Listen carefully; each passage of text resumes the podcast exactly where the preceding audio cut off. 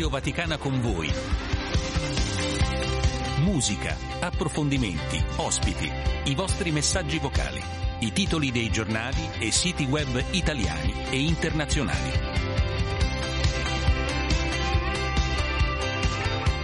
Luce Rossa, buongiorno da Andrea De Angelis, venerdì 17 novembre, Radio Vaticana con voi, siamo in diretta anche questa mattina, saluto e ringrazio al di là del vetro Gustavo Messina con il suo aplomb, la sua professionalità, mano ferma mi verrebbe da dire per il nostro tecnico del suono, mani in movimento invece per Silvia Giovarrosa in regia che ci saluta e sorride come ogni mattina a quest'ora quando voi siete i protagonisti scrivendoci al 335 12 43 722, già tanti messaggi arrivatici precedete veramente ogni, ogni, mattina, ci saluta Vittorio e poi ancora il buongiorno da Paolo, vado a scorrere, i messaggi sono arrivati anche alle 6 del mattino quando noi più o meno entravamo qui in radio, in particolare c'è Antonino che ci augura il buon dì, ci scrive come faccio a parlare con il Papa, Antonino ti ricordiamo che questo, e lo ricordiamo a tutti, è il messaggio per comunicare in diretta con i programmi di Radio Vaticana, in particolare Radio Vaticana con voi a quest'ora fino alle 10, ma anche per mandare i vostri, i tuoi messaggi vocali, fare sentire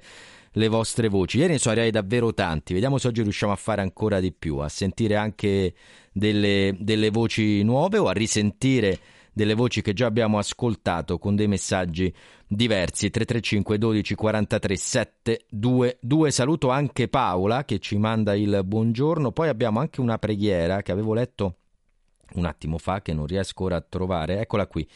Ce la scrive Mario, preghiera per la pace, una sola voce. Maria ti invochiamo, ottieni per il mondo la pace. Il pianto dei poveri sale a Dio, la disperazione dei popoli grida pace. Vedi questa terra minacciata dalla guerra e oppressa dal dolore, regina della pace, prega per il mondo intero. Musica e poi primo ospite.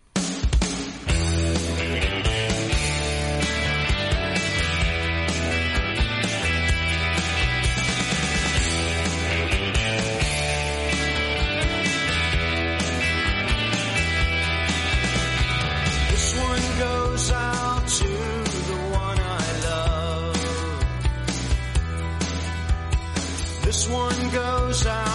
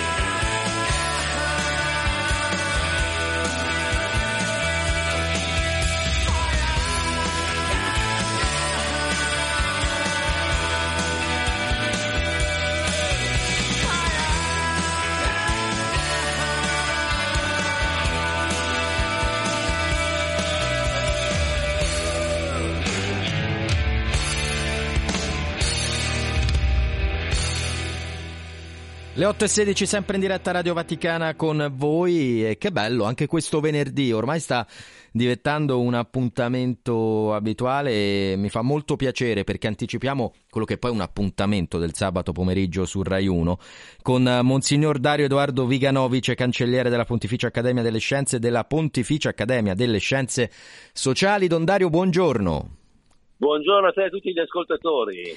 Don Dario, oggi ci conduci dopo eh, Città di Castello, Perugia, Spello, Parma, lo ricordo il programma eh, che va in onda il sabato pomeriggio su Rai 1 alle 16.30, la seconda parte di sua immagine dove tu ci prendi per mano e ci porti a scoprire la bellezza che poi ci ricorda come per noi cristiani la bellezza, la speranza sia nel Vangelo, dicevo, ci porti in un luogo che è vicinissimo da dove stiamo trasmettendo, ma che in realtà è uno dei luoghi, correggimi se sbaglio, che più di ogni altro ci permette di viaggiare, di, di andare ovunque, non ha confini, un posto dove ci sono, lo diciamo, i È libri, vero. eh? È così. È vero, è vero, ci permette di viaggiare nel tempo e anche attraverso le culture, perché vi porterò eh, nella Biblioteca Apostolica Vaticana, che è la biblioteca del Papa, ma che guarda, guarda un po', non c'ha solo i libri religiosi, le Bibbie, la teologia, ma ha libri di tutte le culture, di tutte le tradizioni religiose e di tutti i tempi. Addirittura abbiamo eh, un, eh, un manoscritto, un papiro del secondo secolo d.C. Ascoltiamo il trailer e poi torniamo da te.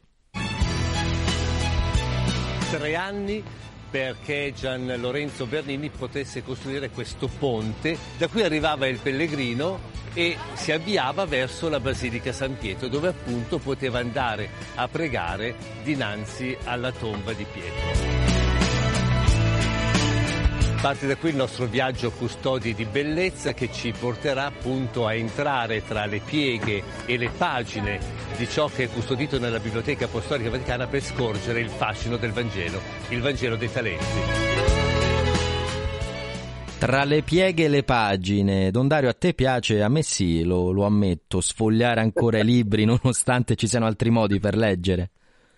Ma assolutamente sì, è veramente diciamo molto bello incontrarsi con dei pezzi di storia. Per esempio, condurremo in maniera assolutamente unica, speciale, eh, lo spettatore a poter osservare da vicinissimo due opere che penso da dieci anni non venivano eh, esposte per almeno un'oretta per essere riprese. Esistono dei facsimili molto belli, ma non sono gli originali. Quali sono questi originali che mostreremo domani pomeriggio? Sono la Bibbia Tifernate, che è una Bibbia tutta scritta a mano, amanuense, tutta miniata, e siamo a metà del 1400, e poi eh, accanto una delle primissime Bibbie di Gutenberg, 1453, una delle 80 Bibbie eh, con la stampa a caratteri mobili. È veramente un evento straordinario. Lo stesso viceprefetto che ci accompagna in questo viaggio eh, vi dirà che anche lui è la prima volta che vede eh, gli originali aperti ed è un- una cosa molto bella perché lì si respira eh, tutta, tutta la gente che ha pregato, ha letto, le comunità che si sono incontrate su quei testi ed è davvero eh, una meraviglia eh, che, che lascia col fiato sospeso. Col fiato sospeso dunque fino a domani pomeriggio alle 16.30, se è stata una prima volta per te, per il viceprefetto, lo sarà anche per i telespettatori. Vogliamo ricordare ancora perché nel trailer, prima di salutarci, tu parlavi anche dei talenti, la bellezza, il Vangelo, i talenti. Tutto questo è davvero Sì, fondamentale perché- per noi. Sì, ecco, perché appunto noi molto spesso, domani c'è il Vangelo dei talenti, domenica, e molto spesso leghiamo i talenti alle cose materiali, cioè uno ha delle cose, invece il talento è qualcosa che appartiene alla persona, quindi quando il Signore parte per un viaggio dai talenti, dà qualcosa di sé, e qui il Signore che parte è proprio il Signore Gesù, che consegna qualche cosa della sua vita a noi, e noi siamo chiamati a vigilare, cioè a stare svegli, a darci da fare, perché questa vita di Dio, la vita della figliolanza, possa essere eh, fatta così ehm, truccare nella storia della carne insieme agli uomini e alle donne che incontriamo nei tornanti della storia. Grazie davvero, Monsignor Dario Edoardo Viganò. Al prossimo venerdì, ma ci troviamo domani su Rai 1, tutti alle Ciao a 16.30 tutti puntuali. Ciao, grazie. Ciao a tutti voi. Abbiamo un messaggio vocale, ascoltiamolo. Un carissimo buongiorno a tutti. Ogni giorno è un dono del Signore. Accogliamolo con gratitudine. Serena giornata. Grazie Roselie e grazie anche a Filomena che torna sull'intervista che ieri abbiamo fatto al direttore dell'Avis ci ricorda come la donazione del sangue sia importante, davvero fondamentale. Mi piace insistere su questo, non è mai abbastanza quello che facciamo, ma è importante dire infinite grazie a chi dona il sangue. Ha proprio ragione la nostra ascoltatrice, quanto è importante questo gesto che il Papa ha detto essere un gesto etico che salva, che salva eh, le vite. Un saluto che lei estende a tutta la nostra regia e dunque lo ringrazio ancora al nostro tecnico del suono Gustavo Messina in regia. Silvia Giovarrosa, salutiamo anche Simonetta, poi il buongiorno ci arriva da Rita, adesso però facciamoci dire da Neffa cosa accade quando sorridiamo.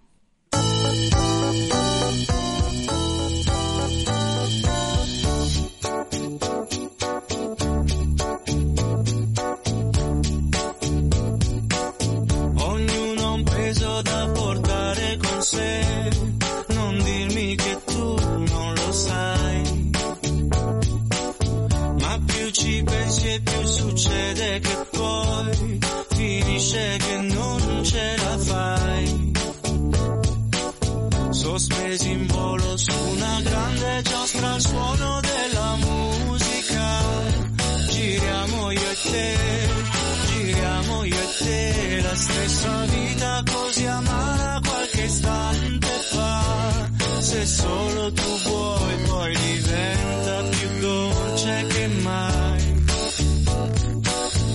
lo sai che quando sorridi è un attimo e così i pensieri più svaniscono. A che serve farsi la vita difficile se alla fine è già complicata così com'è?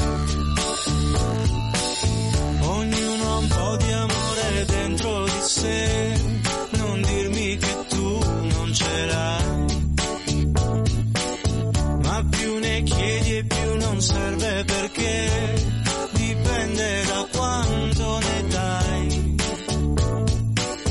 E poi lasciarti andare fino in fondo alla tua solitudine. Se quello che vuoi, se quello che vuoi, ma finché al mondo c'è qualcuno che ci tiene a te. Ricorda se puoi, quello è il bene sai che quando sorridi è un attimo e così i pensieri più tristi svaniscono. A che serve farsi la vita difficile se alla fine è già complicata così com'è?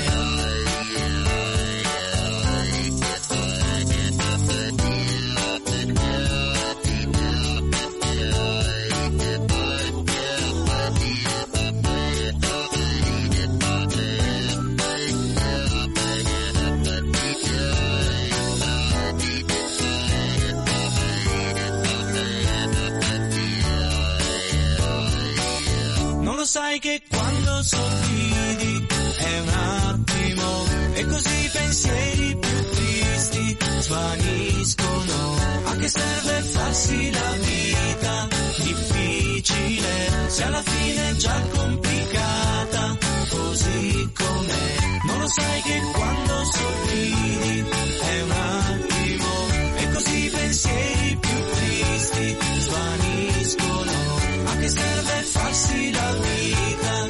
Difficile se alla fine è già complicata così com'è?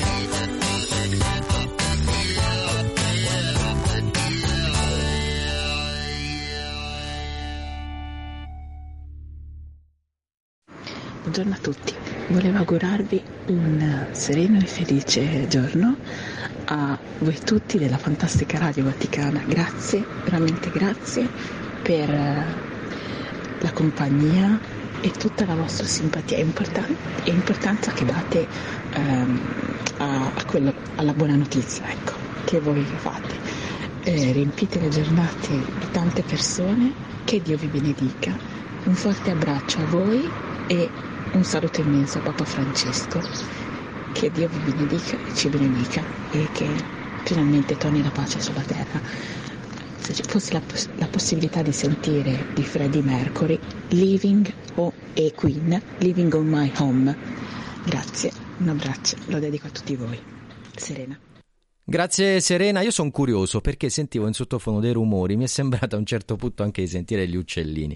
Se così fosse dici da dove ci mandi questi, questi messaggi perché insomma è anche suggestivo per noi che facciamo radio andare a scovare attraverso dei, dei suoni in sottofondo eh, dove, dove, appunto vi, vi, trovate, ma grazie soprattutto per quello che ci hai detto e, un grazie che stendiamo a tutti, c'è chi scrive in questo momento la radio emozione, voi lo siete, troppo buoni, e Riccardo ci saluta e ci augura il buongiorno, mandateci anche critiche, quello che, che, che non, non, non, vi piace o quello che magari vorreste che noi affrontassimo in, in queste ore, è importante che davvero siate protagonisti anche attraverso dei suggerimenti, sempre al 3 335 12 43 722. Qualche appuntamento del giorno e tra un attimo accogliamo il collega dell'Osservatore Romano. Partiamo dagli abituali alle 12 dalla Santa Casa di Loreto, la Reggia della Preghiera dell'Angelus e del Rosario, alle 19 la Santa Messa celebrata dalla Basilica di Sant'Andrea delle Fratte a Roma. Vi segnalo che sempre a Roma, presso la sede di Caritas Italiana, alle 10 in punto verrà presentato il rapporto 2023 su povertà ed esclusione sociale in Italia dal titolo Tutto da perdere. Lo seguiremo, lo seguiremo anche ai radiogiornali e poi su vaticanews.va. Vi segnalo poi che in Argentina a due giorni dal ballottaggio presidenziale, l'atteso ballottaggio di domenica 19 novembre, oggi si celebra la giornata di preghiera per la patria indetta dalla conferenza episcopale argentina. Adesso l'osservatore romano.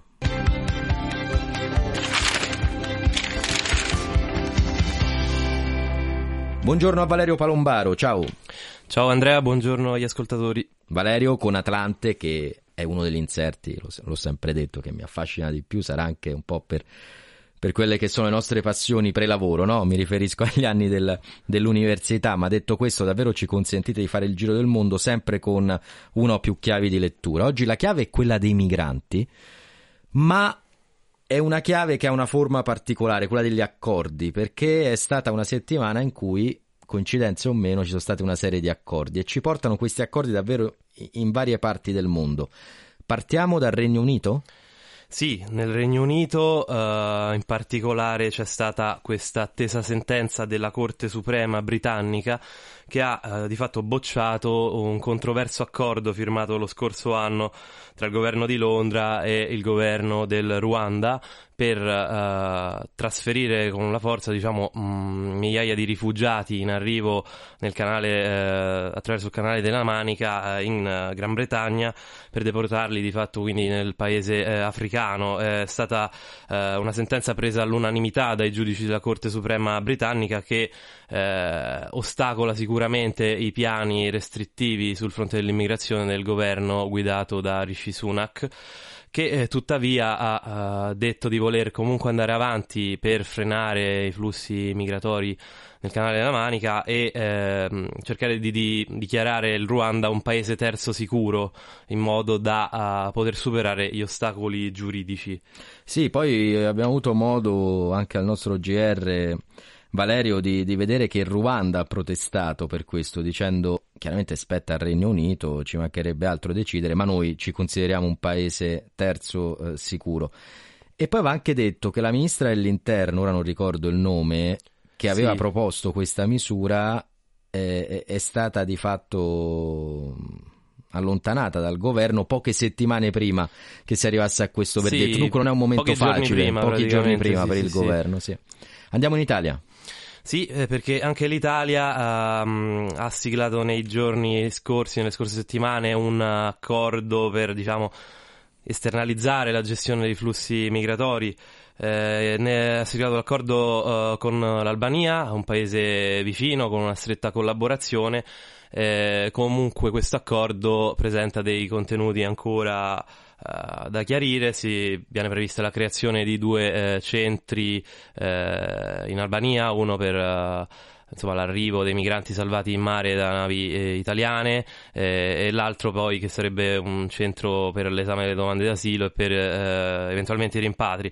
Eh, come ha detto il cardinale eh, Zuppi, presidente della CEI, eh, diciamo non si capisce bene eh, perché eh, non, si, non venga sistemata meglio l'accoglienza qui in Italia, nel senso che poi eh, diciamo molte difficoltà nella gestione del fenomeno migratorio non è che vengano superate solamente creando un centro Uh, di accoglienza in Albania. Comunque mh, mm, abbiamo realizzato anche un'intervista a, a, Susanna Zanfrini, country director per l'Italia dell'International Rescue Committee, e quindi abbiamo approfondito un po' uh, gli aspetti di questo accordo che insomma deve essere ancora attuato, mh, mm, non si sa se ci dovrà essere un passaggio parlamentare, al momento comunque ecco eh, diciamo, rappresenta anche una prima uh, volta dell'Europa, uh, di fatto diciamo, è un po' diverso dagli accordi siglati già dal 2016 dall'Unione Europea con la Turchia, uh, però diciamo, potrebbe essere anche un precedente seguito visto che ci sono state le dichiarazioni del cancelliere tedesco Scholz che hanno tra l'altro diciamo, diviso il Partito Socialista Europeo sul fatto che comunque questi accordi potrebbero diciamo, essere seguiti, quindi c'è un po' di attenzione, anche mm, insomma, il tema migratorio rimarrà al centro del dibattito in vista poi delle elezioni europee di giugno sicuramente. Ieri il Cardinal Zuppi, ospite sulla 7 di, di Lilli Gruber, ha anche sottolineato come manchi, e lo, lo accennavi tu Valerio, un, un vero e proprio sistema di accoglienza, perché ha detto un paio di giorni fa mi trovavo, queste le prove di Zuppi, a, a un convegno degli, degli, industriali, mi sembra in Emilia Romagna o in Veneto, non ricordo, e, e continuano, continuano le imprese e le aziende a dire non abbiamo personale, servono eh, persone e i migranti possono essere una risorsa e già lo sono, non importante ma fondamentale per il paese.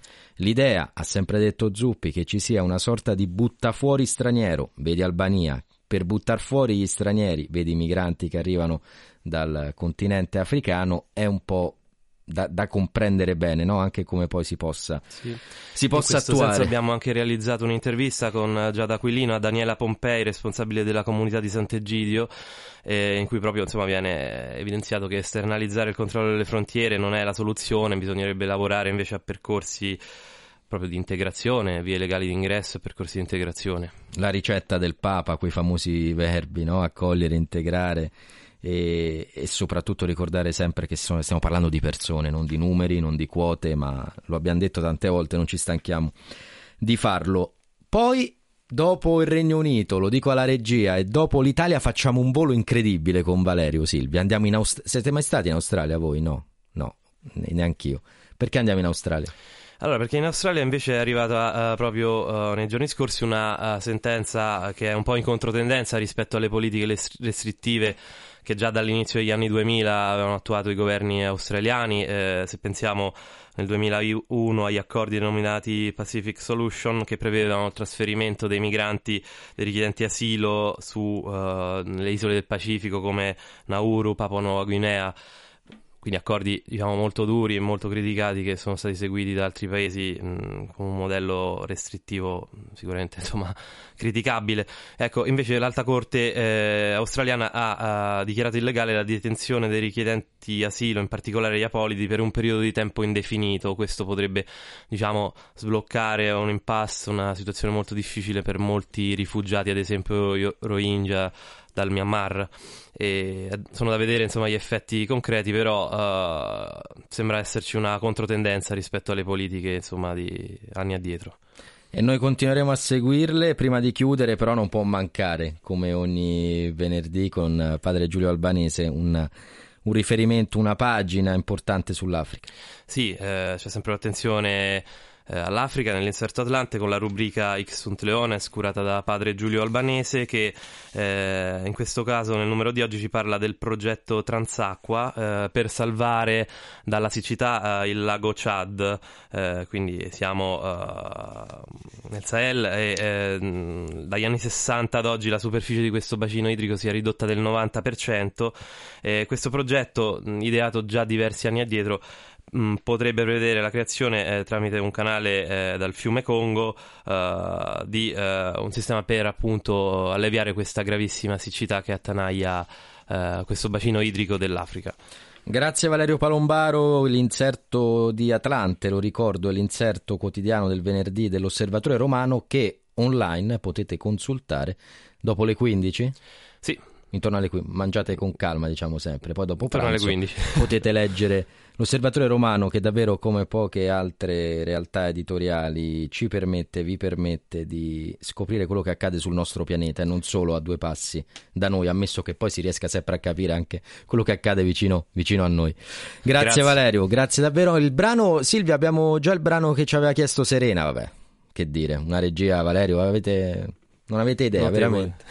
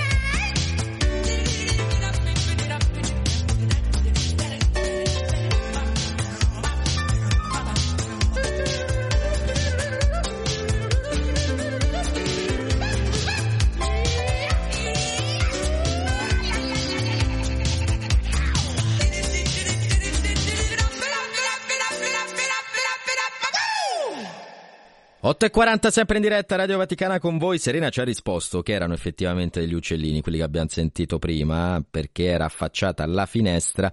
Mi trovo nella frazione di un paese che si chiama Arcola, credo, spero di non aver sbagliato l'accento, comunque in provincia della Spezia. E mi piace molto spesso godermi il meraviglioso paesaggio ed è, ed è così. Molto, molto bene, godilo anche per noi, Serena.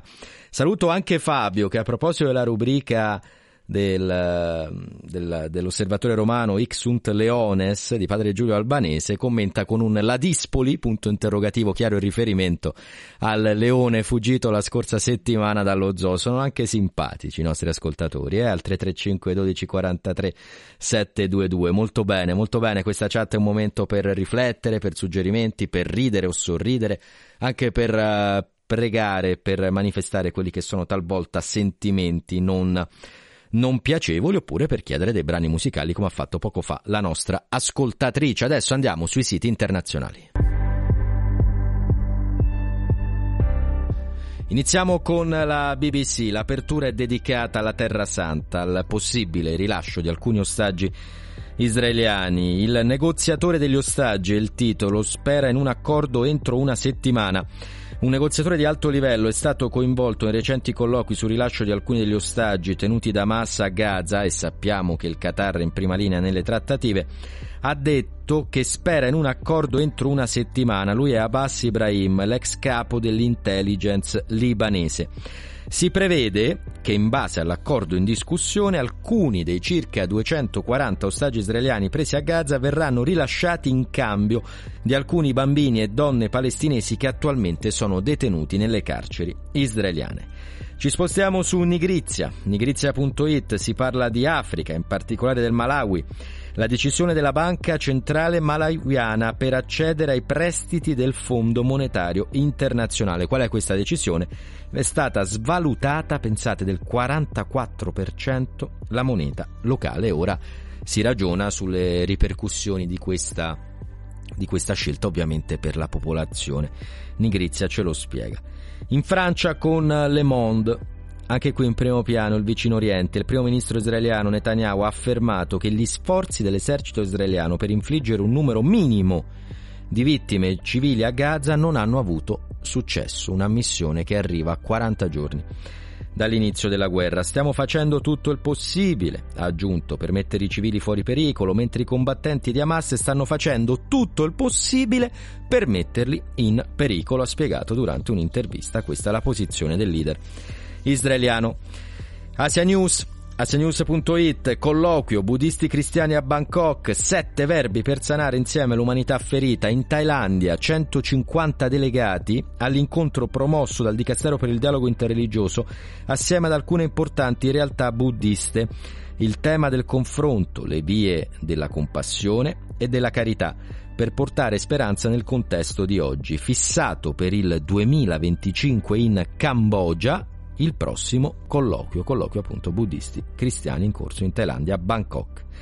La CNN ci parla del Sudan, abbiamo sentito il Papa sia domenica ma anche due giorni fa all'udienza generale mercoledì chiedere preghiere per il uh, Sudan ed emergono, scrive la CNN, video inquietanti che mostrano le atrocità contro i gruppi etnici africani nel Darfur, una appunto delle nove province del Sudan. In Spagna con El País, Pedro Sánchez intraprende un altro percorso a ostacoli con l'agenda territoriale in primo piano. Il neo premier, nonché ex premier Sánchez, al terzo eh, governo, e dunque ha ottenuto ieri la fiducia dal Parlamento. Quali sono le questioni sul tavolo? L'intensificarsi delle rivendicazioni nazionaliste, poi ancora il calendario elettorale, il conflitto tra Podemos e Sumar che complicano i piani del governo. Infine andiamo in America Latina con Foglia de San Paolo, ma anche in questo caso dobbiamo parlare della guerra Israele-Hamas che resta, lo vedete gentili ascoltatori, in primo piano anche e soprattutto, anche e soprattutto sulle testate internazionali, perché poi lo vedremo tra un attimo sui quotidiani italiani è meno in primo piano rispetto a qualche, a qualche giorno fa.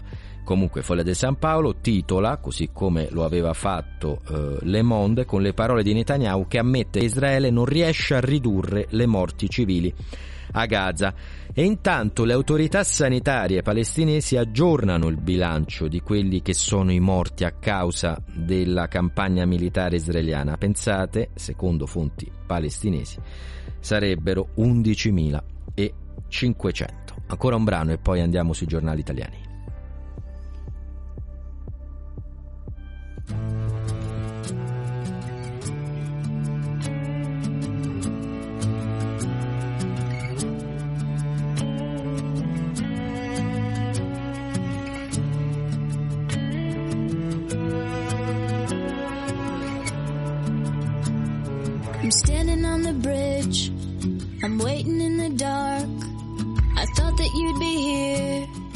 Now. There's nothing but the rain, no footsteps on the ground. I'm listening, but there's no sound. Isn't anyone trying to find me? Won't somebody come take me home? It's that damn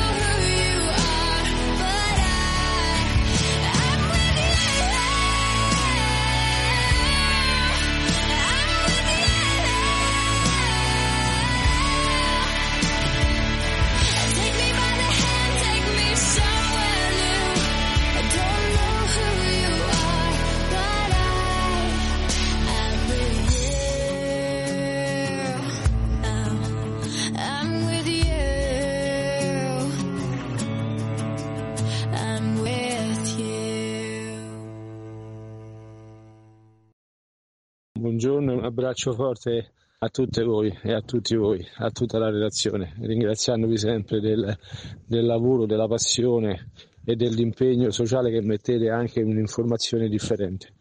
Detto questo, continuiamo a pregare, a pregare per la pace nel mondo, consapevoli che, che ci sono parti del mondo dimenticate in cui la, la forza della nostra preghiera può migliorare può migliorare la condizione di questa povera gente. Alziamo forza la nostra preghiera che è lo strumento, diciamo così, formidabile eh, per creare una vita diversa. Grazie a tutti. Grazie a te Mario, grazie anche a Paola che ci scrive, ieri mi aspettavo ci fosse la Paola, il riferimento è a Paola Simonetti che torna giovedì prossimo, cara, cara Paola. Come siete attenti anche a... Eh, devo dire, complimenti. Andiamo sui quotidiani. Iniziamo dal, dal, dal Corriere della Sera, pagina 6. Bello che li ho anche preparati io i giornali, eh, non ricordavo. Allora, il Corriere della Sera, e apriamo da qui perché ci parla di quanto ieri invece accennavamo su Repubblica. Non so se ricordate quel volantino che l'inviato di Repubblica diceva poter essere l'inizio di una nuova fase della guerra. Bene, di fatto aveva ragione perché si sta spostando a sud l'offensiva israeliana. Nel mirino il sud, le culle dei leader è il titolo del Corriere, piene di cunicoli. Il campo profughi vicino al confine con l'Egitto è il nuovo obiettivo.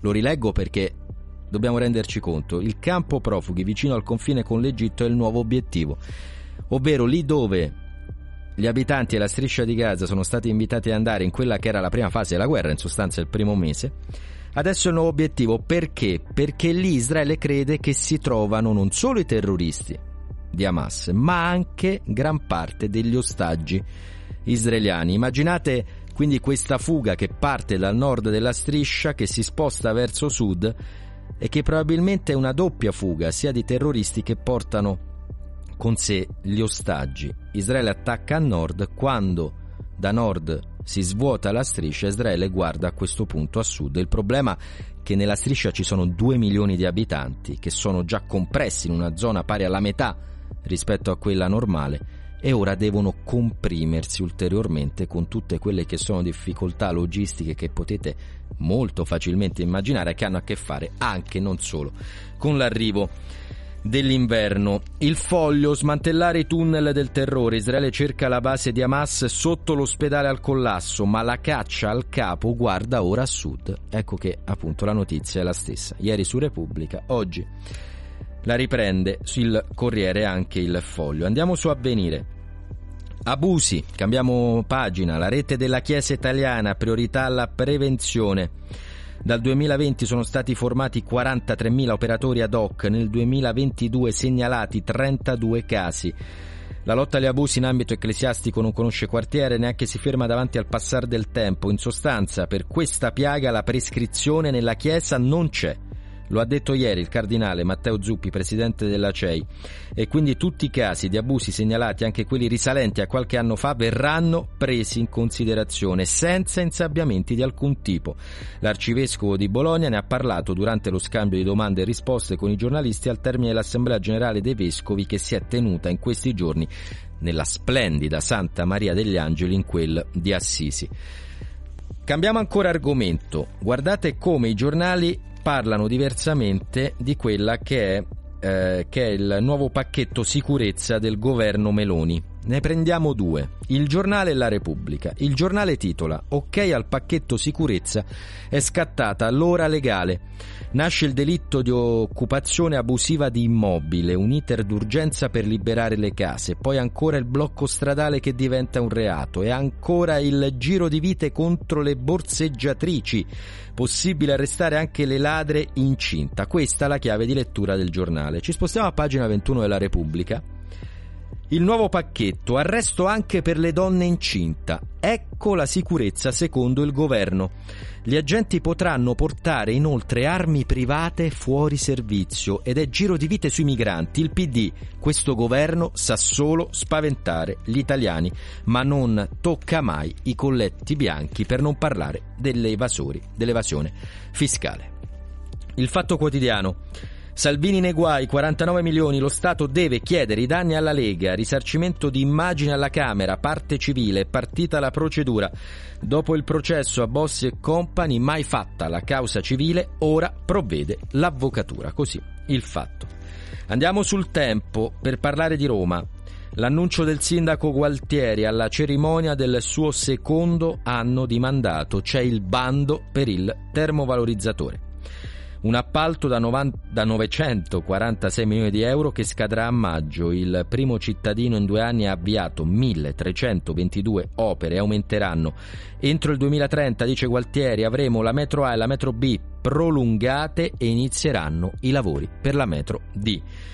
Infine chiudiamo con il messaggero, una storia, un abbraccio che ci arriva dal bambino Gesù e la foto a colori a centropagina, l'abbraccio del cuore, titola il messaggero, quello tra l'ex capitano della Roma Francesco Totti e l'attuale commissario tecnico dell'Italia Luciano Spalletti. Assieme a una delegazione della nazionale di calcio che è impegnata questa sera all'Olimpico si sono recati alcuni calciatori al bambino Gesù a trovare giovani appunto pazienti, giovani tifosi degli azzurri. Le 8.55 un brano, poi microfono a Francesco Francesca Sabatinelli per il GR Flash e noi ci ritroviamo un minuto dopo le 9.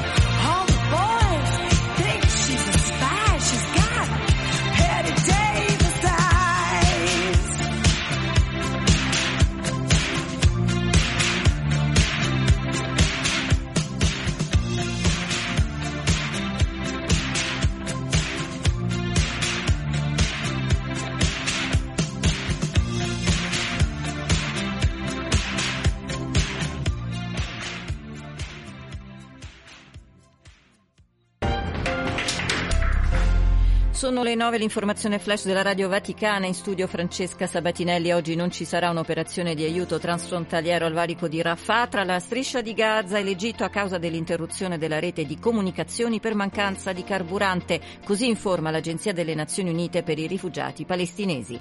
L'esercito ucraino ha annunciato di aver condotto una serie di operazioni di successo sulla riva sinistra del fiume Dniepr nella regione di Kherson occupata dalle forze russe. Sciopero generale in Italia a partire dalle 9 per 4 ore fermi i trasporti, gli altri settori bloccati per 8 ore, diverse le manifestazioni in programma con CGL e Will in piazza a Roma. Negli Stati Uniti il procuratore speciale Hur non accuserà Joe Biden per la presunta cattiva gestione di documenti classificati. Si profila invece una nuova incriminazione per Hunter Biden, figlio del presidente. Tutto l'informazione flash di Radio Vaticana torna alle 10. E grazie a Francesca Sabatinelli, noi ancora un'ora assieme, tra un attimo andremo in Africa, poi parleremo della giornata mondiale dei poveri e ancora di come parlare della guerra ai più piccoli, ai bambini. Infine, chiuderemo come sempre con la musica, ma adesso un brano e che brano.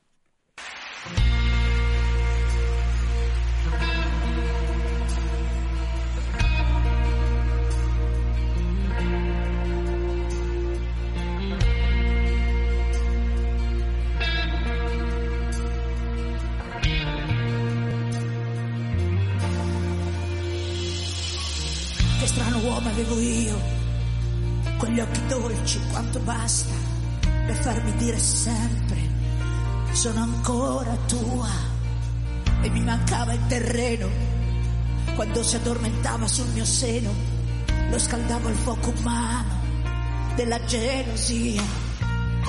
Che strano uomo avevo io mi teneva sotto braccio e se cercavo di essere seria per lui ero solo un pagliaccio a letto mi diceva sempre non vali che un po' più di niente. Io mi vestivo di ricordi per affrontare il presente e ripensavo ai primi tempi, quando ero innocente e quando avevo nei capelli la luce rossa dei coralli, quando ambiziosa come nessuna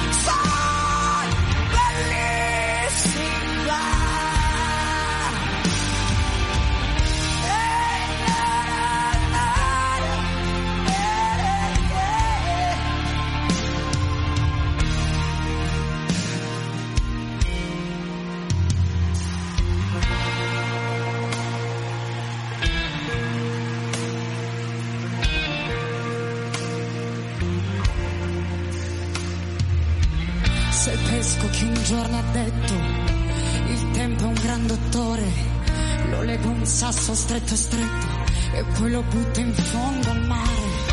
Sono passati buoni buoni, un paio d'anni e di stagioni, ho avuto un paio di avventure, niente di particolare, ma io uscivo a cercarti nelle strade, fra la gente. Mi sembrava di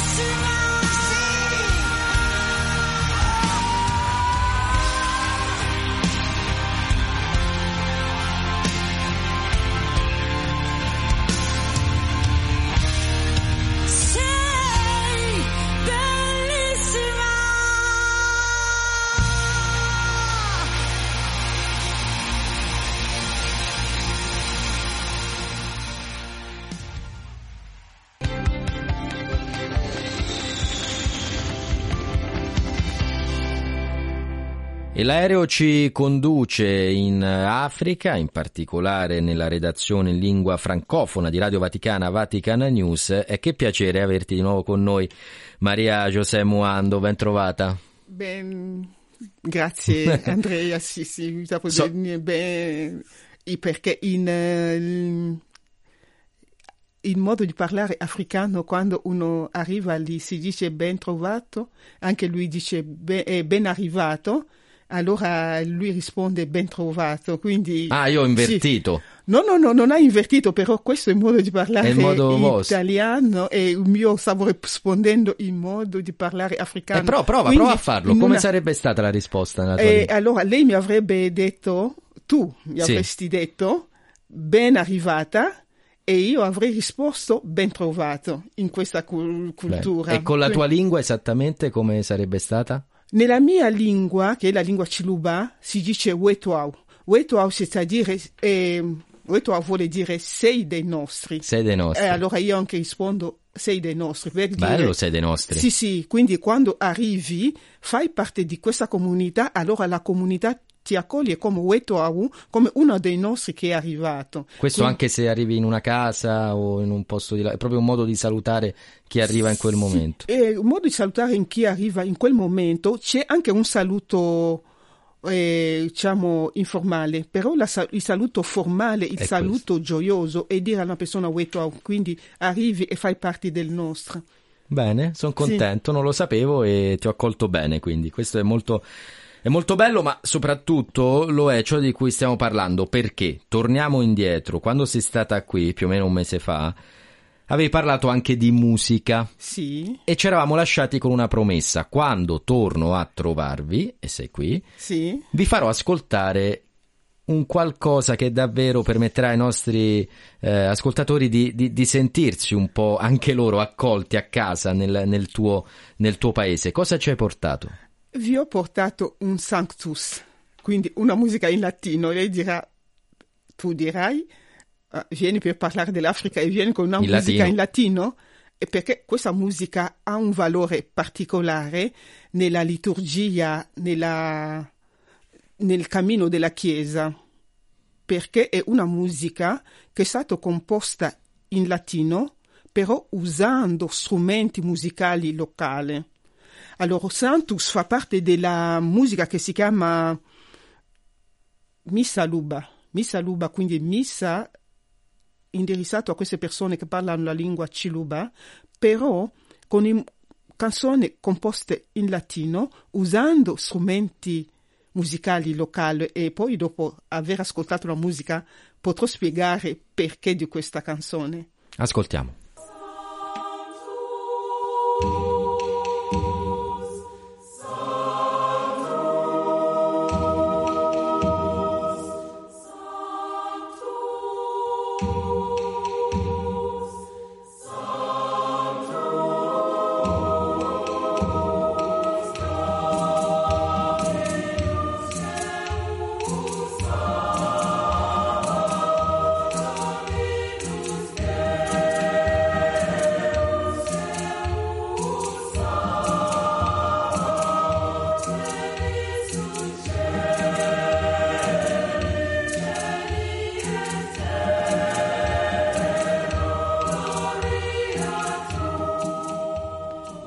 Giuseppe, davvero suggestiva come, come realizzazione, come resa anche questa, questo insieme, no? La lingua latina e, E e gli strumenti. strumenti Tu vuoi locali. parlarci del motivo per cui ci hai fatto sentire questo? Prima però ti faccio una domanda. Sì, Strumenti locali, vuoi, ra- vuoi descrivercene almeno uno di questi strumenti? c'era questo piccolo tamburo che accompagnava la- il canto. Il canto è fatto per essere un canto latino, quindi un ritmo un pochino, io lo chiamerei lento, però chi conosce la musica gli dirà il suo nome giusto.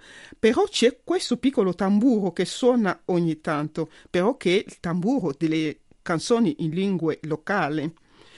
Perché questa canzone ha un'importanza? Questa canzone ha un'importanza perché molti liturgici e molte persone che studiano la musica lo fanno passare come un punto di transizione tra le messe che si dicevano in rito latino prima del Concilio Vaticano II, che il prete era tornato verso l'altare e le musiche si facevano in latino, anche in Africa in cui molte persone non erano istruite si inventavano questo modo di cantare in latino. E c'è questo prete qua, questo prete Guido, che è un prete belga, cominciò a comporre queste canzoni che erano un ritmo un po' lento e che potevano insegnare alle persone a imparare questi canti e a suonarlo con la musica locale. E molti liturgici dicono che è stato un punto di transizione effettivamente dal passare dai canti in latino e dai canti in lingua locale. E io ho scelto proprio questo Sanctus perché dopo il Concilio Vaticano II, queste canzoni, anche questo Sanctus, fu tradotto nelle lingue locali e io durante la messa ho cantato questo Sanctus nella lingua ciluba. Quindi eh, dicono che anche che era anche una canzone che via via, con questa musica di padre Asen, sa- siamo arrivati al rito attuale della messa in lingua zairese, perché queste canzoni dopo il Concilio Vaticano II sono state tradotte in lingue locali e altre canzoni in lingue locali hanno seguito e la messa ha preso via via la situazione attuale che c'è un rito in zairese della messa e che è anche molto apprezzata e Papa Esatto, ti avrei chiesto proprio questo. Papa Francesco lo ha dimostrato. sì In che modo? Lo ricordiamo agli ascoltatori. E Papa Francesco l'ha ricordato in molte, molte versioni, nelle sue, ad esempio, ultimamente nella, mm, nell'udienza generale dove ha parlato di Metodio e Cirillo, è ritornato su questo fatto che l'evangelizzazione va fatta con la cultura della gente nella loro lingua. E Papa Francesco lo- eh, al momento di andare in viaggio in Congo, quando il, viaggio- il viaggio è stato riportato, ha fatto la messa in Vaticano con eh, la comunità congolese in rito zairese della messa e prima anche di questo, mi sa che un anno prima, quando c'era la festa di Anuarite, che è questa beata congolese uccisa durante le guerre che non hanno ancora abbandonato questo paese, il Papa ha fatto anche una messa in quel momento nel rito eh, zairese della messa e a Kinshasa quando la gran messa che il Papa ha celebrato a Kinshasa nel suo viaggio è stata fatta nel rito zairese della messa e per una grande gioia di tutte le persone che hanno assistito e da lontano e da vicino, in, cu- in quel modo in cui il Papa evangelizzava entrando nella cultura locale. Quando lui ha detto Bobotto, che è il saluto liturgico, eh, lo, lo stadio ha esploso. con- Ricordiamo Sì. quel momento, ma lo riviviamo anche tu parlavi degli occhi della gente, anche nei tuoi occhi. Mi dispiace che in radio non, non si Non si vedono, può ma vedere. stai mostrando anche tu una certa gioia nel raccontare tutto questo perché è importante e la cultura di ogni paese, il Papa tante volte ce lo ricorda, è importante. Quando ci chiede di non essere di essere rispettosi della diversità, ma mai tutti uguali, mai omologati. L'invito è proprio quello, no? Ricordarci Sì. da dove veniamo, le radici, le origini, la cultura, mantenere le tradizioni. E questo vale anche, chiudiamo Maria Giuseppe, non so se sei d'accordo, anche nel rapporto poi tra generazioni, perché quando un giovane parla con un anziano, di fatto è il modo migliore per ricordarsi da dove, da dove proviene, dove è nato. Sì, anche, entra anche nel nostro modo di lavorare, perché noi lavorare in lingua francese È una sfida. una sfida che dobbiamo anche rilevare, perché la lingua francese, o il polo francofono, come tu hai detto, è un polo che nella francofonia mette insieme molti paesi con molte culture diverse e noi, dovendo parlare a queste persone in francese, dobbiamo parlare molto di più in francofonia che in francese, perché dobbiamo usare un linguaggio che culturalmente deve essere molto vicino a ogni persona dobbiamo, a cui dobbiamo annunciare la parola di Dio. E la sfida che dobbiamo rilevare, ad esempio anche nella scrittura di quello che diciamo, ci sono certe parole che io, con la cultura che ho, nel, mo- nel mondo in cui sono nata non posso usare, devo usare un eufemismo. Infatti, ad esempio, tra la parola tribù, io preferisco dire comunità, preferisco usare un altro eufemismo per dire tribù perché tribù ci rapporta a, a che cosa? A tribalismo. E tribalismo che cosa ci ha dato?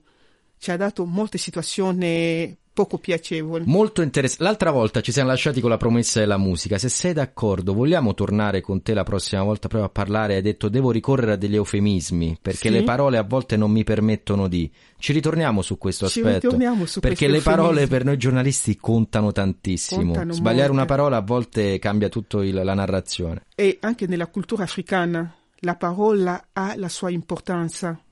Ad esempio, quando uno parla, soprattutto alle persone anziane o alle persone sì, di età più grande, io non chiamerei una persona che è più grande di me di età con il suo nome. Certo. Infatti, o precedo con il nome zia, o mamma, o nonna, prima di dire il suo nome per identificare la persona. Se io comincio a parlare di una persona anziana con il suo nome direttamente, gli ho mancato di rispetto. Però se io devo parlare questo nello scritto, No. devo trovare un modo di Certo. dire questo senza entrare nel mondo dell'offensivo o meno accettato o meno, diciamo, vicino alle persone. Quindi è questa la via che noi dobbiamo fare perché in Africa siamo molto ascoltati. La parola tramite la radio raggiunge molte persone, non solo i cristiani, ma anche le altre persone.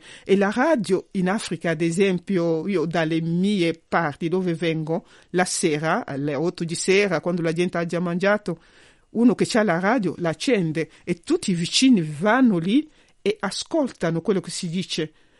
Metti che io uso una parola un pochino volgare davanti a un padre che sta ascoltando questa radio con il figlio, nipote, tutto, o soprattutto il eh, genero. Quindi metto queste persone qua in disagio per ascoltarmi. Quindi io che devo essere compresa, che io devo comunicare, che io devo parlare con loro nella lingua in cui devono capire, devo usare un linguaggio che rispetta anche la loro cultura, il loro modo di essere. E questo vuol dire avere cura. Vuol dire Avere cura, cura, sì. Maria Giuseppe. Grazie, Maria Giuseppe Muando. Due- tra due settimane è il primo dicembre, quindi io lo, lo segno, eh, noi Sì. il primo dicembre ci vediamo qui e parliamo di parole come oggi abbiamo parlato anche di parole, musica e, e preghiera. Ti saluto, facciamo una cosa, ri- riascoltiamo per salutare Maria Giuseppe il brano che aveva portato e poi andiamo sul portale, questa volta in lingua italiana. Grazie, ciao. Grazie, grazie a te Andrea.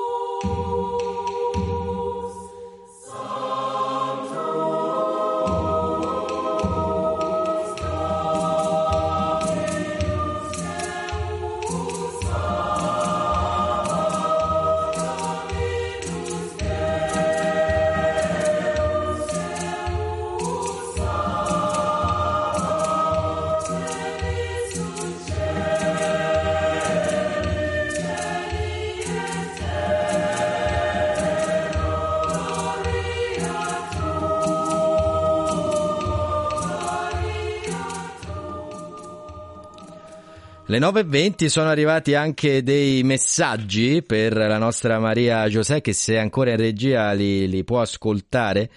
Significa parlare con il cuore, ci scrivono, e poi ancora grazie Maria Giuseppe perché non si possono vedere i tuoi occhi, ma la tua voce ci ha trasmesso la gioia e l'emozione. Questi brani permettono all'anima di salire su, su, in alto. Le 9.20 andiamo su vaticanews.va, questa volta dicevo la pagina in lingua italiana, l'apertura è dedicata alla visita del Papa alla periferia di Roma, all'incontro coi sacerdoti e l'abbraccio a famiglie senza casa, un articolo a firma del nostro Salvatore Cernuzio, una parrocchia scrive nella periferia più periferica di Roma, incuneata nella diciassettesima prefettura che copre le zone di Torbella Monaca, Torre Angela, Torre Gaia e altri quartieri limitrofi. Un articolo corredato anche di belle immagini, sempre su Vatican News in primo piano, gli esteri, in particolare la situazione in Medio Oriente, in Sudan in Ucraina, ma anche le elezioni in Madagascar che si sono aperte ieri, i seggi si sono aperti per le presidenziali.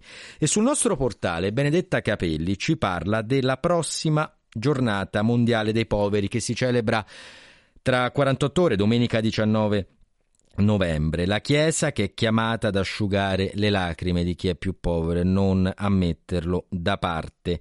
E eh, c'è tutta una realtà di chi si impegna ad asciugare queste ferite da almeno sette anni, sette anni nell'ambulatorio Madre di Misericordia che si trova qui sotto il colonnato di San Pietro, accanto alle docce, delle docce volute dal Papa, e dall'altro lato rispetto a Palazzo Migliori, il dormitorio di tanti senza tetto, tutte strutture volute appunto da Francesco per i più fragili. Tra chi conosce bene e opera in queste realtà c'è il dottor Massimo Ralli, ascoltiamolo al microfono di Benedetta Capelli. L'ambulatorio durante questa settimana che precederà la giornata mondiale dei poveri eh, avrà un orario diverso dal solito. Noi normalmente siamo aperti tutte le mattine eh, tra le 8.30 e le 12, invece questa settimana faremo orario continuato tra le 8 e le 17 con circa 50 medici che si alterneranno su due turni proprio per offrire un servizio continuativo ai poveri che si rivolgeranno al nostro ambulatorio. Quali sono le, le visite che eh, ogni volta offrite e le chiedo se per questa occasione eh, si sono aggiunte, ne è aggiunta qualcuna di particolare? Visite sono visite di medicina generale, eh, di medicina specialistica, abbiamo tante specialità che vengono offerte in ambulatorio, dalla cardiologia all'odontoiatria, alla, all'otorino-laringoiatria eh, fino alla reumatologia.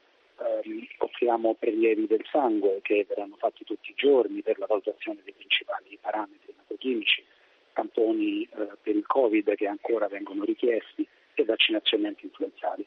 Allora, l'ambulatorio Madre di Misericordia è aperto da sette anni e le chiedo anche un po' di fare un bilancio di questa esperienza, un bilancio dal punto di vista medico, ma le chiedo anche un punto, dal punto di vista personale. Eh, l'ambulatorio in questi anni è sempre cresciuto.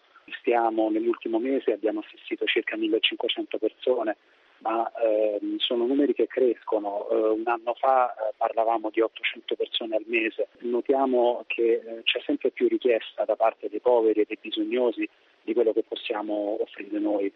E, mh, ed è una cosa molto, molto importante sia dal punto di vista ovviamente sanitario, ma soprattutto dal punto di vista personale, dal, che, in quanto ci dimostra tutto l'aiuto che il eh, Dicastero per il servizio alla carità eh, offre a queste persone proprio qui sotto il colonnato del Berlino. Quali sono le, le patologie che più eh, affliggono i poveri, in particolar modo quelli che si rivolgono all'ambulatorio? Eh, le patolo- sono le patologie della strada, eh, quindi tutto ciò che riguarda il freddo, ehm, patologie polmonari, patologie cardiache, le, le, patologie che riguardano il fatto di dormire, eh, dormire in strada, eh, quindi possiamo immaginare tutti i dolori articolari che ogni giorno queste persone ehm, ci, ci, riportano.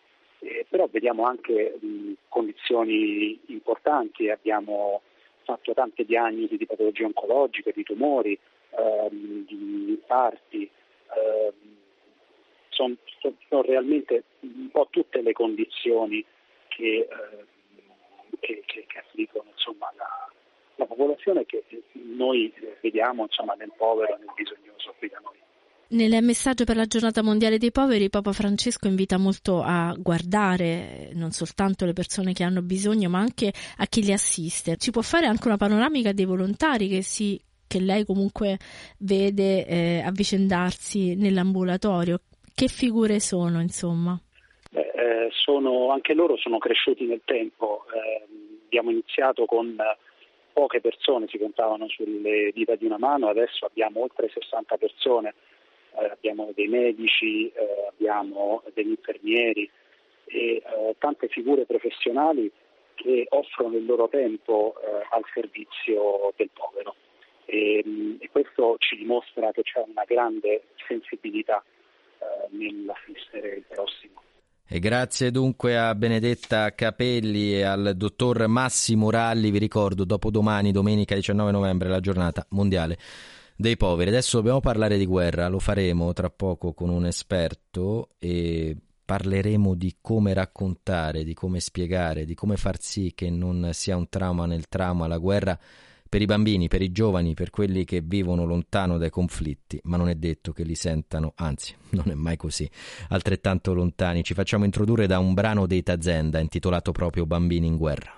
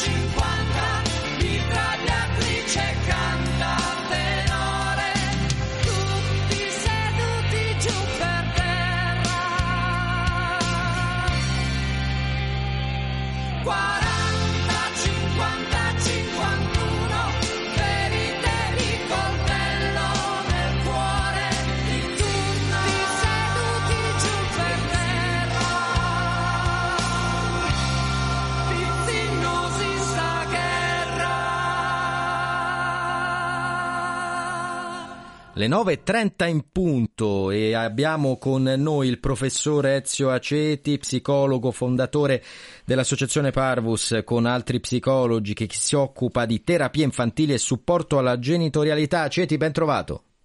Buongiorno a tutti, buongiorno. Con me anche Silvia Giovarrosa che mi ha aiutato nel pensare, nel realizzare insomma questo nostro dialogo assieme. Ciao Silvia. Buongiorno Andrea e buongiorno a tutti i nostri ascoltatori e al professore ovviamente. E al professore per il quale ho subito una domanda. Io vorrei partire da qui, una sorta di premessa, professore, perché cercheremo di capire in che modo bisogna parlare della guerra ai bambini e va bene lo faremo tra un attimo, ma quando noi proviamo a immaginare quanto i bambini hanno paura della guerra, ce ne rendiamo davvero conto? Cosa significa per un bambino sapere che c'è la guerra anche a mille chilometri da casa? Perché io quando ero piccolo, se mi dicevano fai il bravo altrimenti arriva il lupo cattivo, io il lupo me lo immaginavo che era già dietro di me. Noi magari adulti Sì. pensiamo che la guerra è lontana, i bambini pensano che è vicina. Certo, perché lei ha descritto un'emozione che i bambini provano, che è la paura. La paura, anche se proviene da una notizia lontana, fa, eh, fa male ai bambini. I bambini hanno paura di essere abbandonati, hanno paura che chi gli vuole bene non ci sia più. Ecco perché bisogna stare sempre molto attenti quando si parla con i bambini. Io vorrei dire questo.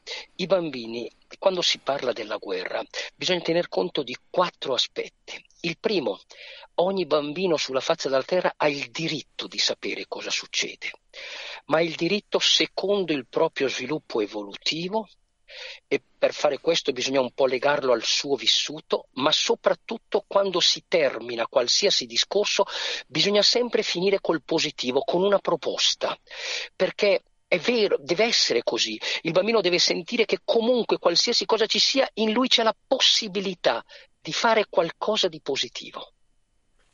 Professore, so che la nostra Silvia Giovarrosa ha preparato un inserto, Silvia. Sì, ho preparato un piccolo promemoria con l'aiuto di Gianni Rodari. Ascoltiamo. Bene. Ci sono delle cose da fare ogni giorno, lavarsi, studiare, giocare, apparecchiare la tavola a mezzogiorno. Ci sono cose da fare di notte. Chiudere gli occhi, dormire, avere sogni da sognare, orecchie per non sentire. Ci sono cose da non fare mai, né di giorno né di notte, né per mare né per terra. Per esempio la guerra.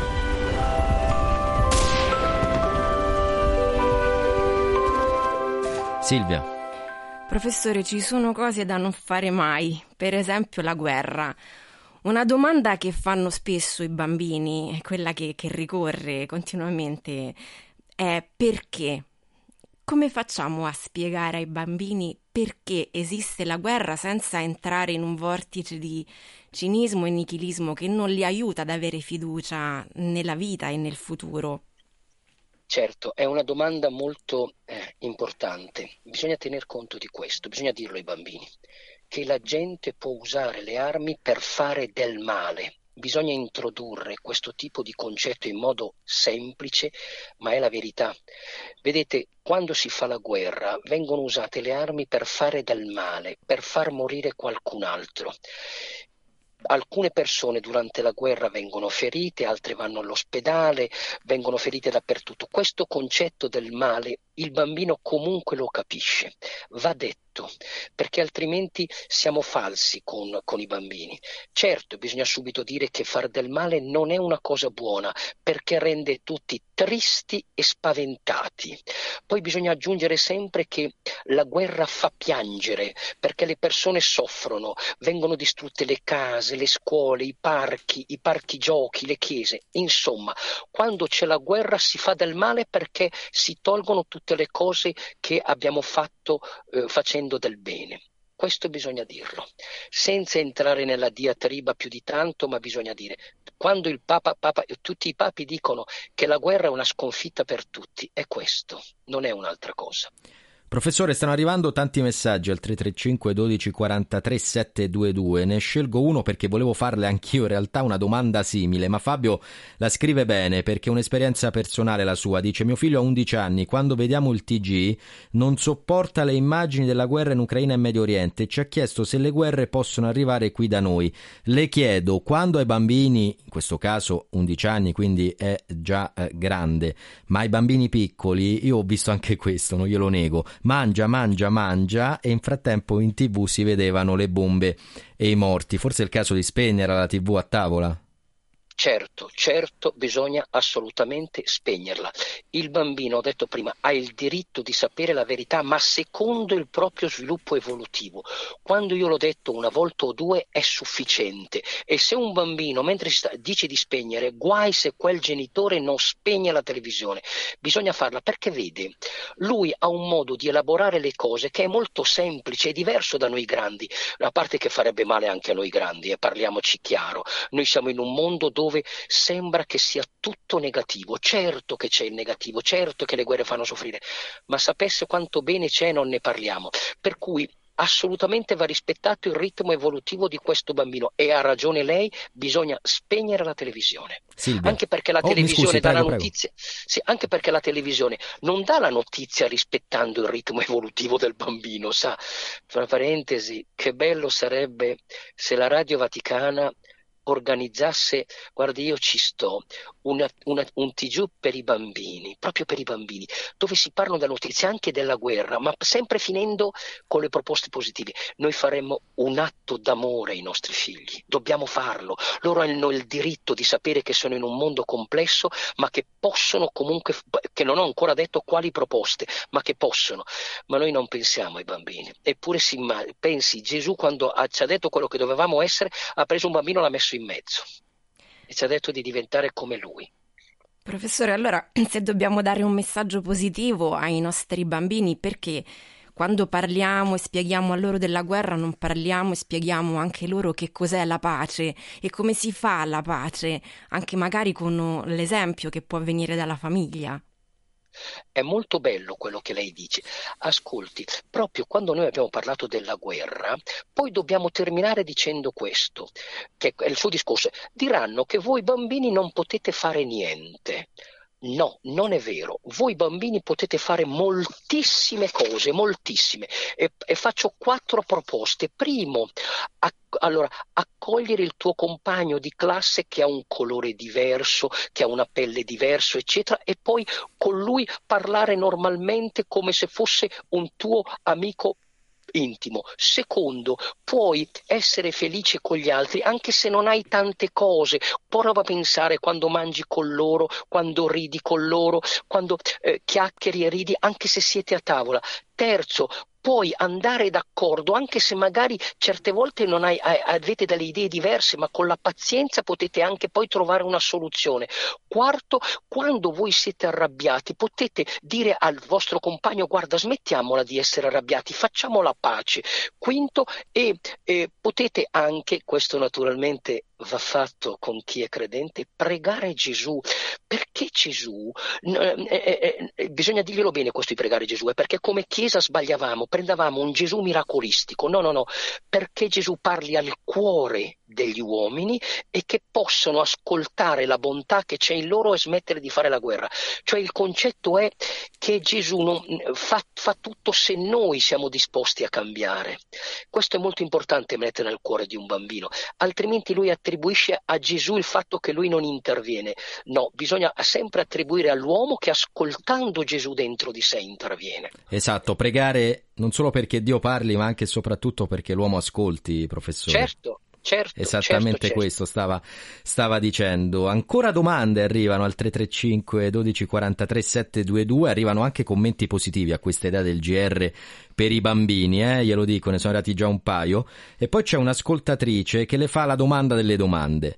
È importante parlare in modo appropriato della guerra ai bambini, è vero, infatti i bambini a catechismo, dunque lei è una catechista, mi chiedono perché e perché la guerra esiste e perché nella terra di Gesù come devo rispondere loro? Allora, noi dobbiamo sempre dare le risposte possibili, è sempre veritiera. La guerra esiste perché a volte gli uomini fanno del male, non riescono ad andare d'accordo e arrivano a usare delle armi che fanno del male, molto male. Vede, questa è una verità di fondo, questa è la libertà che Dio ci ha dato.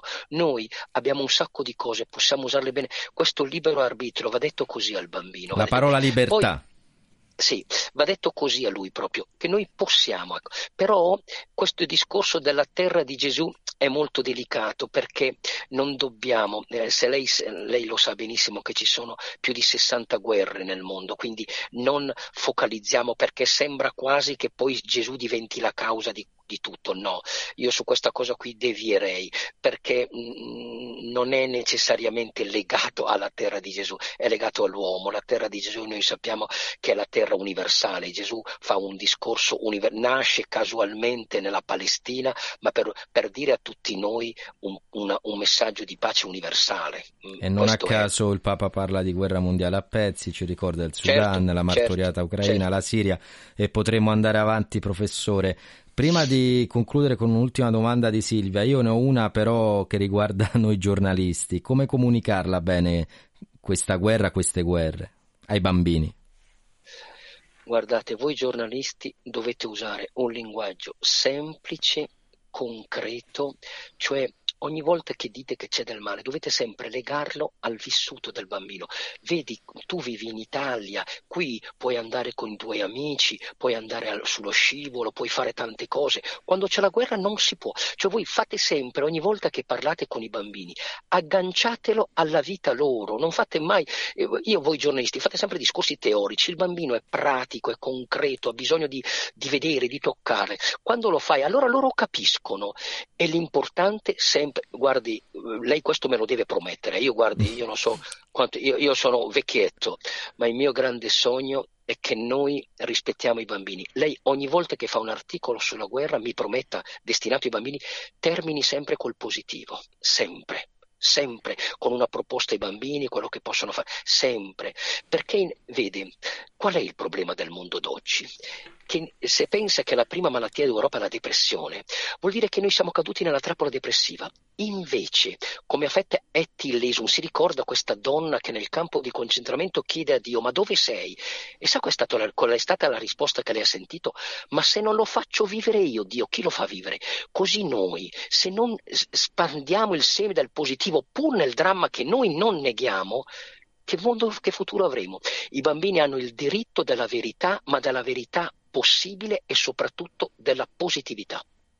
Silvia, a chiudere abbiamo ancora un minuto. Comunque la, la manteniamo la promessa, eh, professore. Sarà una sollecitazione accolta in pieno, Silvia. Allora, professore, visto che appunto, come ha detto lei, i bambini sono concreti, un consiglio concreto per cercare di aiutare anche ad esprimersi mm, a quei bambini che sono un po' più piccoli, no? che non, non hanno ancora una grande familiarità con le loro emozioni, fare un disegno, leggere un libro, che consiglio possiamo dare?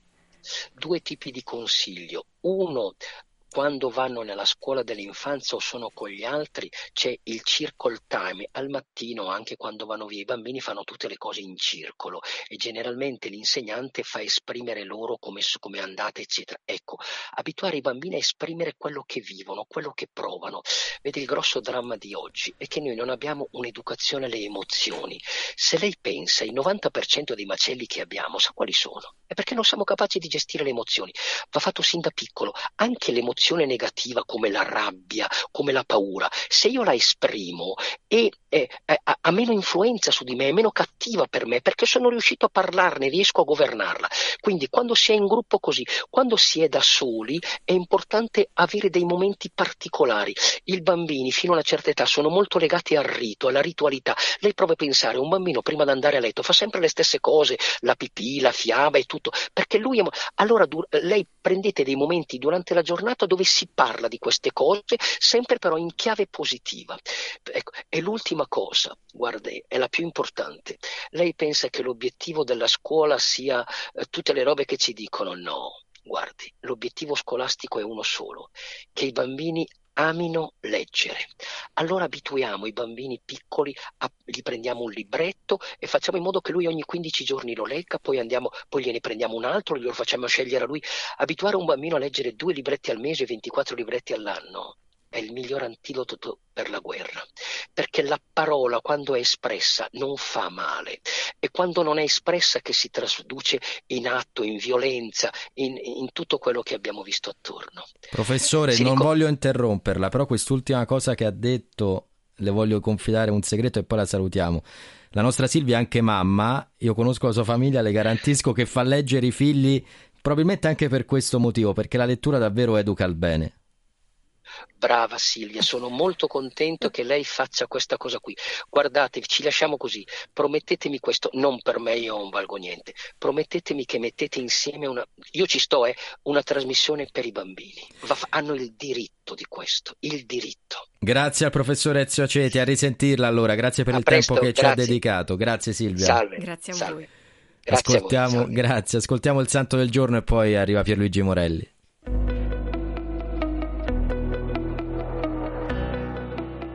Oggi, 17 novembre, la Chiesa ricorda Santa Elisabetta d'Ungheria, terziaria francescana.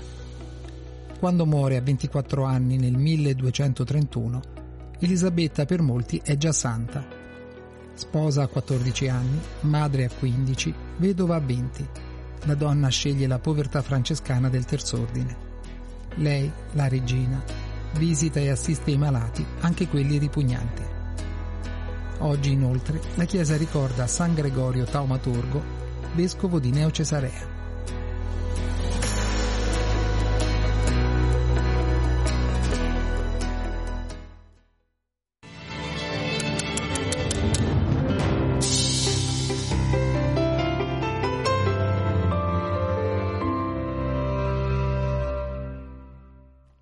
Abbiamo dunque con noi Pierluigi Morelli e in questo momento c'è un dialogo, dovreste vederlo, tra la regia e, e, lo stesso Pierluigi per sapere quale brano deve andare. Credo sia il 2 perché sta alzando due delle cinque dita, lo dico alla regia. È così Pierluigi, buongiorno intanto.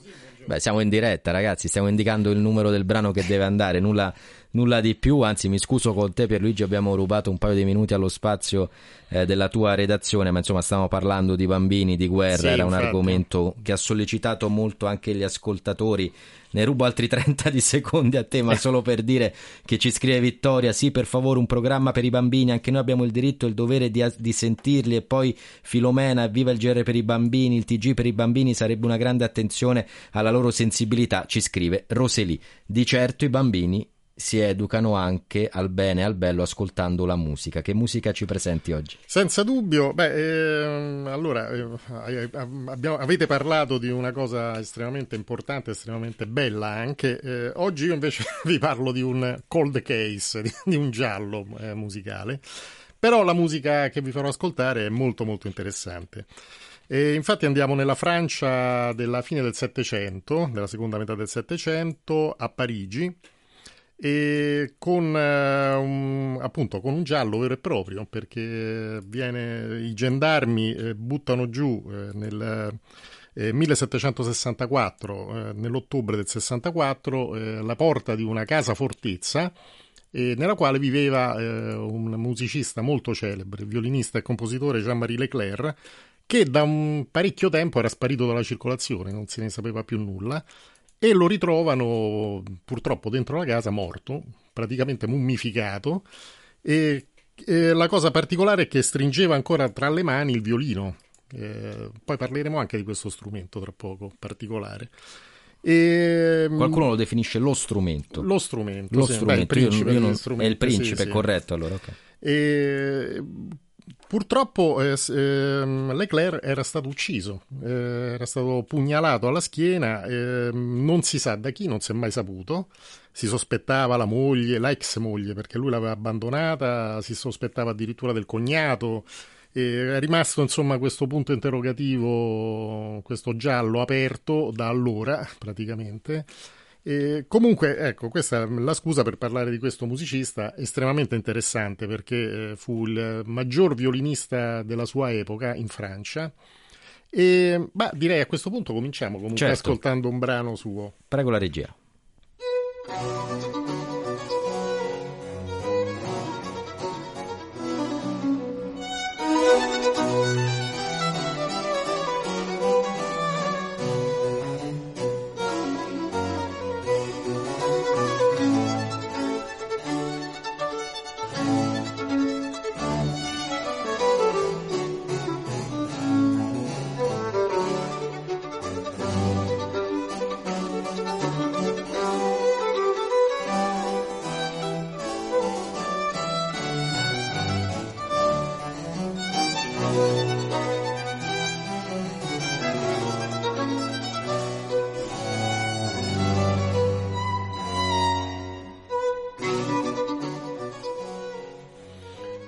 Pierluigi. Ecco, sì, questo era una- un movimento da una sonata di Leclerc per violino e basso continuo, tra l'altro dal, dal titolo che può sembrare abbastanza cupo perché tombò la tomba. Beh, un po' in, sì, eh. in realtà, In in realtà realtà, eh, no, il- nella Francia del 6 e 700 il tombò era proprio un genere musicale vero e proprio.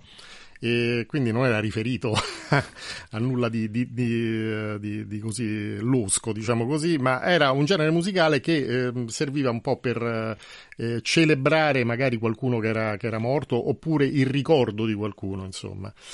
E, mh, Leclerc appunto fu un- uno dei musicisti più interessanti della sua epoca perché eh, anche lui eh, di formazione comunque italiana eh, perché venne a studiare a Roma, anzi no, scusatemi, studiò con un allievo di, eh, del grande Arcangelo Corelli, che era Giovanni Battista Somis, eh, musicista torinese, che venne a Roma a studiare alcuni anni appunto con Corelli. Quindi anche Leclerc, eh, gira che ti rigira, insomma, usciva fuori dalla Era grande lì. scuola italiana, romana in particolar modo, quella di Corelli. E, mh, però lui ebbe la, mh, il, diciamo così, il pregio di riuscire a fondere un po' la, la scuola tecnica italiana, la grande scuola italiana tecnica, con eh, la ricerca del timbro del colore francese.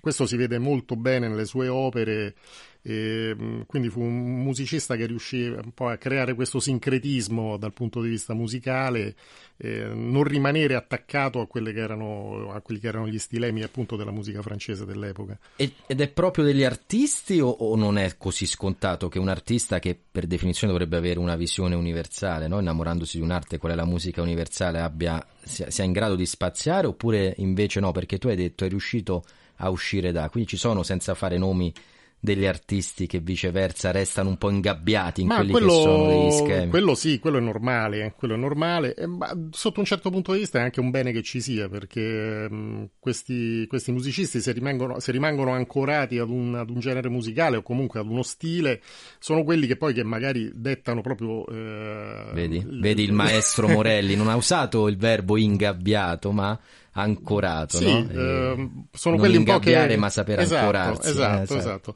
Eh, poi vabbè, eh, ogni tanto eh, magari ne, ne escono uno al secolo, ci sono quelle, quelle figure che invece riescono a fare un po' un riassunto di tutto quello che c'è in circolazione e riescono ad elaborarlo secondo altri, Certo. altri principi, altri schemi che magari inventano addirittura loro. In- ascoltiamo ancora qualcosa? Sì, eh, altri due brani brevemente. Eh, questo è un. ehm, prima ab- abbiamo ascoltato un estratto da una sonata di Leclerc, adesso ascoltiamo un estratto da un concerto per violino e orchestra.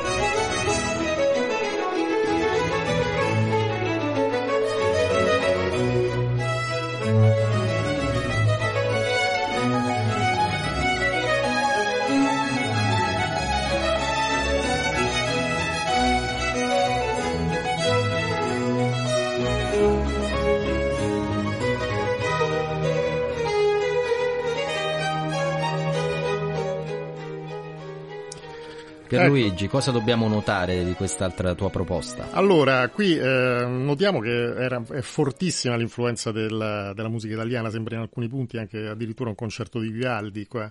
E quindi, mh, quindi è molto interessante questo autore, anzi, diciamo che questi nostri interventi la mattina possono essere anche uno stimolo per gli ascoltatori per andarseli a- anche a cercare, eh, perché ormai, no? ormai in rete si trova quasi tutto, andando su YouTube si possono trovare musiche di Leclerc in gran quantità.